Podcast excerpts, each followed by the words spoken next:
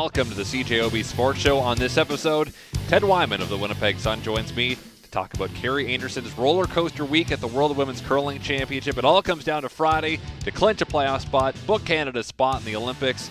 It's a lot on the lines. We'll get you caught up to date. Plus, Andrew Collier, GM of the Goldeyes, explains why they're starting the 2021 season in Tennessee. That's coming up on the podcast. Kerri Einarson losing this afternoon 7-5 to Japan.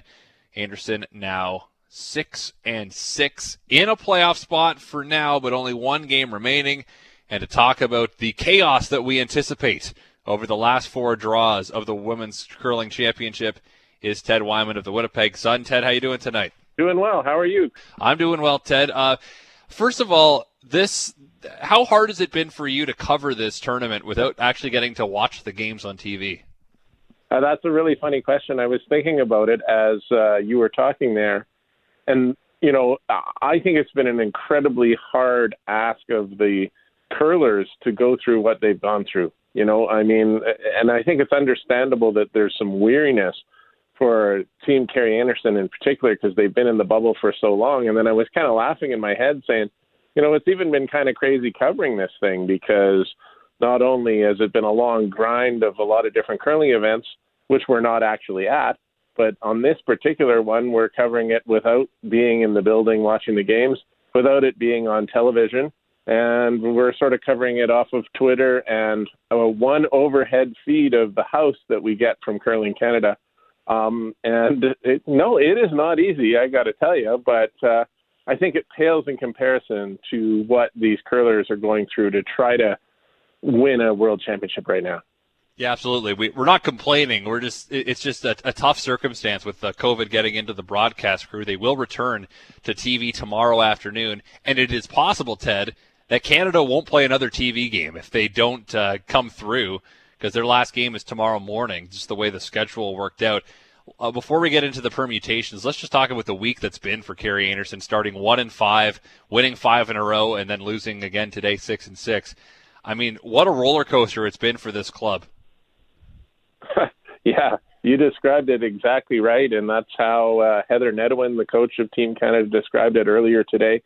It really has been a roller coaster, and the interesting thing, I think, uh, uh, Christian, and what Kerri Einarson would say as well is that they've really been in every game. They've had a chance to win every game. It's been kind of about small bits of execution, and I think when you get to the world level, when every team is as good as they are those little bits of execution mean so much. And Canada had those problems in uh, in falling to one and five. They just weren't taking advantage of their good situations, and really, they changed that entirely. They won five games in a row. They got to six and five. Still looks not too bad for them getting to the playoffs, but a little bit of a fallback today against Japan, and again today against Japan, which is a team that won't make the playoffs. Japan absolutely out out executed Canada. Uh, they they made the shots when they needed to. Canada missed one or two, and that's all it took. And it's not like Canada at the start of the week, Ted, was losing to schmucks, right? They lost to Switzerland, who's ten and one. They lost to the RCF, Russia, whatever, nine and two. Sweden is eight and two. The U.S. Uh, are seven and five, and they beat Scotland, who is six and four. They lose to Germany, who's five and six, and Japan, who's now four and seven. But I mean, to start the week, they, they had a really tough schedule out of the gates. Yeah, absolutely, they did. But I mean, I think the situation is that Kerri Einarson and her teammates are easily one of the very best teams in the world. And in so many circumstances, they can win those games. It just turns out that they didn't in these circumstances. You know, uh, they just weren't able to get the job done. And, uh, you know, I'm not going to try to make excuses for them and I'm certainly not going to be overly critical of them because their situation is really difficult. And I think Brendan Bottcher's team, which is another one of the best in the world, proved how hard it is to play in the World Championship these days. The the other teams around the world have done a wonderful job at getting better. Uh, Canada has helped them to get better. Our coaches help them. They come over here and play on the tour in Canada and they have gotten so much better. It's great for curling overall, but it's not great for Canada in these competitions because it's hard when they get there to win these games. Well, and this was a conversation being had earlier in the week. It was a conversation I remember very vividly. I'm sure you do too in 2018 when we didn't medal at the Olympics in either men's or women's. And uh, it became this referendum on Canadian curling, just like it is when we don't win gold at the World Juniors. Guess what, folks? Other countries can be good at this sport too and win medals as well. We don't have a monopoly on dom- world domination for junior hockey and women's curling and men's curling. I think it's like you said. I think it's only it can only be good for a sport if we're not winning every year, right? I agree with you. I think that uh, where maybe I would differ in opinion here, though, is that yes, it is understandable that Canada is not uh, as dominant as it once was, but maybe we need to do some thinking about how we can get back to being as dominant as we once were. You know, I mean, those two uh, situations at the 2018 Olympics where Canada did not win medals that's not an outlier now. you know, 2019 no medal in in women's curling, um, and now this year no medal in men's curling, and potentially, you know, a very difficult situation from here on for Kerri Einarson to try to win a medal here. I mean, I'm not saying she won't, and her team won't, but uh, it it's going to be tough. They're in a really tough position. So, you know, I think it is probably going to be worth uh, the curling powers in this country to take a look and see what needs to be done to try to, you know, elevate again to the point where at least we're medal winners each time we go out to these things because you know uh, it, it's great to help the other countries get better but we also have to make sure that we dominate at a sport that we're very good at so do you have any ideas then well that's a good question uh, I, I guess putting I you on the spot really, here yeah, you're putting me on the spot a bit, but you know it's hard to deliver that right at this moment. Right. Um, but uh, you know, I've talked to Colleen Jones in the past about this, uh, and she is definitely on board with the the situation that I'm suggesting that Canada needs to make some changes. And one of the things that she's adamant about, uh, Christian, is that Canada should uh, decide its Olympic participant earlier so that there's more hmm. time for that team to grow as an Olympic team, uh, to spend a season perhaps as the Olympic team, and then to go to the Olympics and compete. Now, the truth is that's what most other countries are doing. Very few of them do it the way Canada does, where we have an Olympic trials where uh, 10 men's teams and 10 women's teams work over several seasons to qualify to be part of that Olympic trials. And then they try to win that Olympic trials, and then they get there, and then they've got to go and compete as Team Canada. And I don't know if that's you know there are people out there that would suggest that that's not the best way to do it. It might be better to give them more time to prepare to be there as Team Canada. And I think there's also a suggestion sometimes that the World Championships for Canada uh, are so close to our national championships that perhaps there might be a little bit of burnout sometimes too when Team Canada gets there. So I think if there's anything I would suggest, it might be looking at the schedule of how these things are decided. Mm. Well, I mean, burnout this year, especially because of the bubble situation. I mean, we're, we're I think we're seeing that a little bit here. So let's take a look at, uh, if we can, the what has to happen now for Canada. They got one game left. It's against China, so they, the best they can finish is seven and six. The way the standings currently look, is Canada in sixth at six and six. Denmark is five and five. Germany five and six. Korea five and six, and then China four and six. Scotland ahead at six and four. So it looks like they need help to get in, right? Yeah, I think if they win that game tomorrow against China, I really like Canada's chances.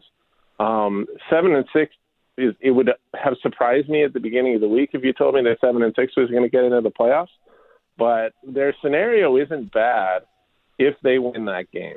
Um, so at least get a tiebreak. But there's no tiebreaker games. That's the situation oh, as well okay. that needs to be understood. At the World Curling Federation, there are no tiebreakers, but they did okay. beat Denmark. That's they huge. did beat Scotland. Um, you know, they did. Uh, they lost to Germany. China would potentially be in that mix, depending on their game tonight as well. So you you know you've got to have beaten them to even be there. If you lose to them, it doesn't even matter. So right. You know, I do like their situation. Plus, then uh, if it's three-way ties with, where everybody's beaten one another, it comes up to, down to the last stone draw competition. And Canada's been pretty good at that. They did not have a good day at that today. They dropped a couple of spots in the standings, but I think that they're doing they're looking okay against most of those other teams that they would go up against. I, I think the odds are in Canada's favor to make that playoff spot and qualify for the Olympics if they win tomorrow, but it's not guaranteed by any means. Because Denmark five and five plays Estonia tonight, you'd think that'd be a win. They lay the Czech Republic in tomorrow night's draw. That's probably a win too. And then they got Scotland tomorrow morning, which might be the the real backbreaker, critical one on the ice at the same time that Canada plays China. That's a 10 a.m. start. Will not be broadcasted, so we'll have to do the same thing we've been doing, and then just checking in quickly on on the line and whatnot. Before I let you go, Ted, just explain to people uh, what has to happen if Canada doesn't make the playoffs. Can we yeah. still get into the Olympics? Yes. How? But so what would happen is uh, there will be a last chance playoff for the final four spots in the Olympics, which will be played in Europe at an undisclosed at this point or even unknown location in December. And there will be either three or four teams in that. And that depends on whether China qualifies for the Olympics here or not. If China does not qualify, and right now it looks like they won't, there will only be three spots available in December because China is going to be there as a host team. And the really crazy thing about this, Christian, is that Canada's Olympic trials are in November. So oh the team that would win for Canada, that would represent Canada uh, at the, you know winning the Olympic trials, conceivably may have to go in December to the last chance tournament just to qualify for the Olympics. And Curling Canada has not even made it clear whether that would be the team that even went to the qualifying tournament. So there's a lot of variables in the air right now when it comes to this. And, you know, I think nobody really expected to come to the point where they would have to do it. Tomorrow is going to be the determining factor whether that needs to happen or not. Yeah, they can make it a lot easier on potentially themselves if they go through the trial or whoever else comes out of it for the women's uh, curling trials. The men's already guaranteed the spot with Bottcher making the playoffs. Ted, appreciate your time as always. We'll be uh, looking forward to uh, how it all breaks down tomorrow. Yeah, it's really going to be an interesting day for sure. Thanks, Christian. News today that the Winnipeg Goldeyes will not start the season in Winnipeg. And there are many things I realize I took for granted before the pandemic. I think going to Goldeyes games was one of them. The thought of a, a fairly carefree summer evening at Shaw Park. You grab a beer, you sit in the shade. It seems so tantalizing yet distant, right? No home games last year. COVID numbers continuing to rise in the province this year. And so they will begin in Jackson, Tennessee. Unlike last year, where they had to share their quote unquote home park with Fargo Moorhead, they actually get their own digs in Jackson announcing today that's where they'll at least start the campaign. First week game is two weeks from tomorrow. It's May 21st. And here to talk more about the decision is Andrew Collier. He is the general manager of the Goldeyes. Andrew, thanks for coming on the show tonight. How long has this contingency plan been in the works from your end? Um, it's been ongoing for a little bit. I know Sam was trying to find us a, a home away from home once we realized that uh, playing the first few home se- home series on the road and then returning home sometime in June probably was a little optimistic. So we had to look for alternatives, and uh, Jackson emerged as uh, a good site to be. And what made Jackson stand out for you? Well, they were one of the 40 teams in minor league baseball that lost their affiliation when MLB cut out 40 of them last year. So they were a, a number of the teams found other leagues to play in, like Kane County joined our league. Um, yeah, so a, a bunch of them joined um, other leagues, but Jackson didn't have a didn't have a league, didn't have a team. They have a great ballpark, and uh, yeah, it was just a, a good alternative for us. And so, what is the plan then for spring training, getting ready for the season, etc.? Is everyone going to meet in Jackson then soon? No, right now uh, our whole team is in Milwaukee, home of the Milkmen. We're using their field for spring training. We're sharing their field with them for spring training. Uh, we'll have four preseason games in that area, and then on uh, May 13th we'll go down to Jackson to get set up, and then our season openers in Sioux Falls on May 18th. Is uh, a healthy portion of the team vaccinated just because they've been so much more available in the states than they have been up here? Yeah, I would say about a quarter of them are fully vaccinated, and the rest of the team will get vaccinated on Saturday down there. So must be nice to have that access then. It it's very nice to have that that opportunity to to get our players protected, and uh, when we are able to return, it'll be uh, I think it'll be reassuring for everyone that not only our team but the visiting teams that are coming up to play us will be fully vaccinated. Important to note, Andrew, that this is at least for now temporary, and the hope is still at some point this summer that you'll play home games at Shaw Park. That's our hope.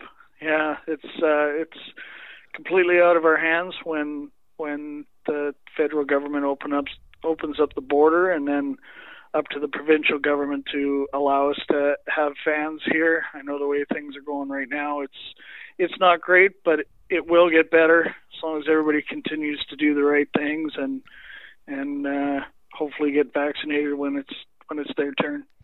The fact that the team has gone through this once already, playing in the states, uh, does that make it a little easier to, to handle this again this year?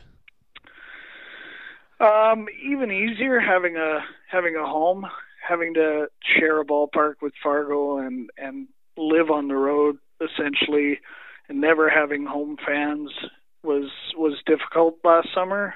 Um, but we've gone through it once. I think this season having a having a staff in Jackson that is excited about having a team again, excited about having baseball, and and I hope the the former fans of the Jackson Generals will embrace the Goldeyes and American Association baseball when uh, when we start playing there on May 21st. So, have you talked to folks there about the fact that they're going to have kind of a refugee team there? Yeah, yeah, we've talked to uh, many conversations with with the staff in Jackson, and they're working around the clock to to get ready for May 21st. They've basically got uh, two weeks to to get ready for a home opener that they didn't know they were going to have a couple days ago or a week ago. So they got a lot of work to do, but I know they'll uh, they'll pull it off, and they're going to put on a good show for the for the fans in Jackson. And what kind of facilities do they have down there? Well, it's a great ballpark. It's a double A ballpark that was built in 1998. It uh, holds 6,000 fans. The Double A baseball between '98 and and 2019. So it's a, a quality ballpark that uh, the Arizona Diamondbacks Double A affiliate called home for uh, for many years. So they uh, they know what they're doing, and and it'll be a great site for us to be. And so, what what do you do now? You're still up here. I'm I'm still in Winnipeg for now. Um, may may head down there just to help them get things set up, but I'll continue as my role as GM from here and and provide assistance to Rick in in whatever he needs and assistance to the staff in Jackson to to help them get going and and throughout the season. Uh, what are the expectations for the team this year? I know that they were off to a, a pretty solid start, and then it just seemed like the road life took its toll on the team last year. Well, hopefully we don't run into that again by having a a a, a place to call home. I think living living the whole summer and and never having never having a, a home ballpark or home fans took its toll on the team near the end of the summer last year, and hopefully we don't have that this year because we we will basically have a home.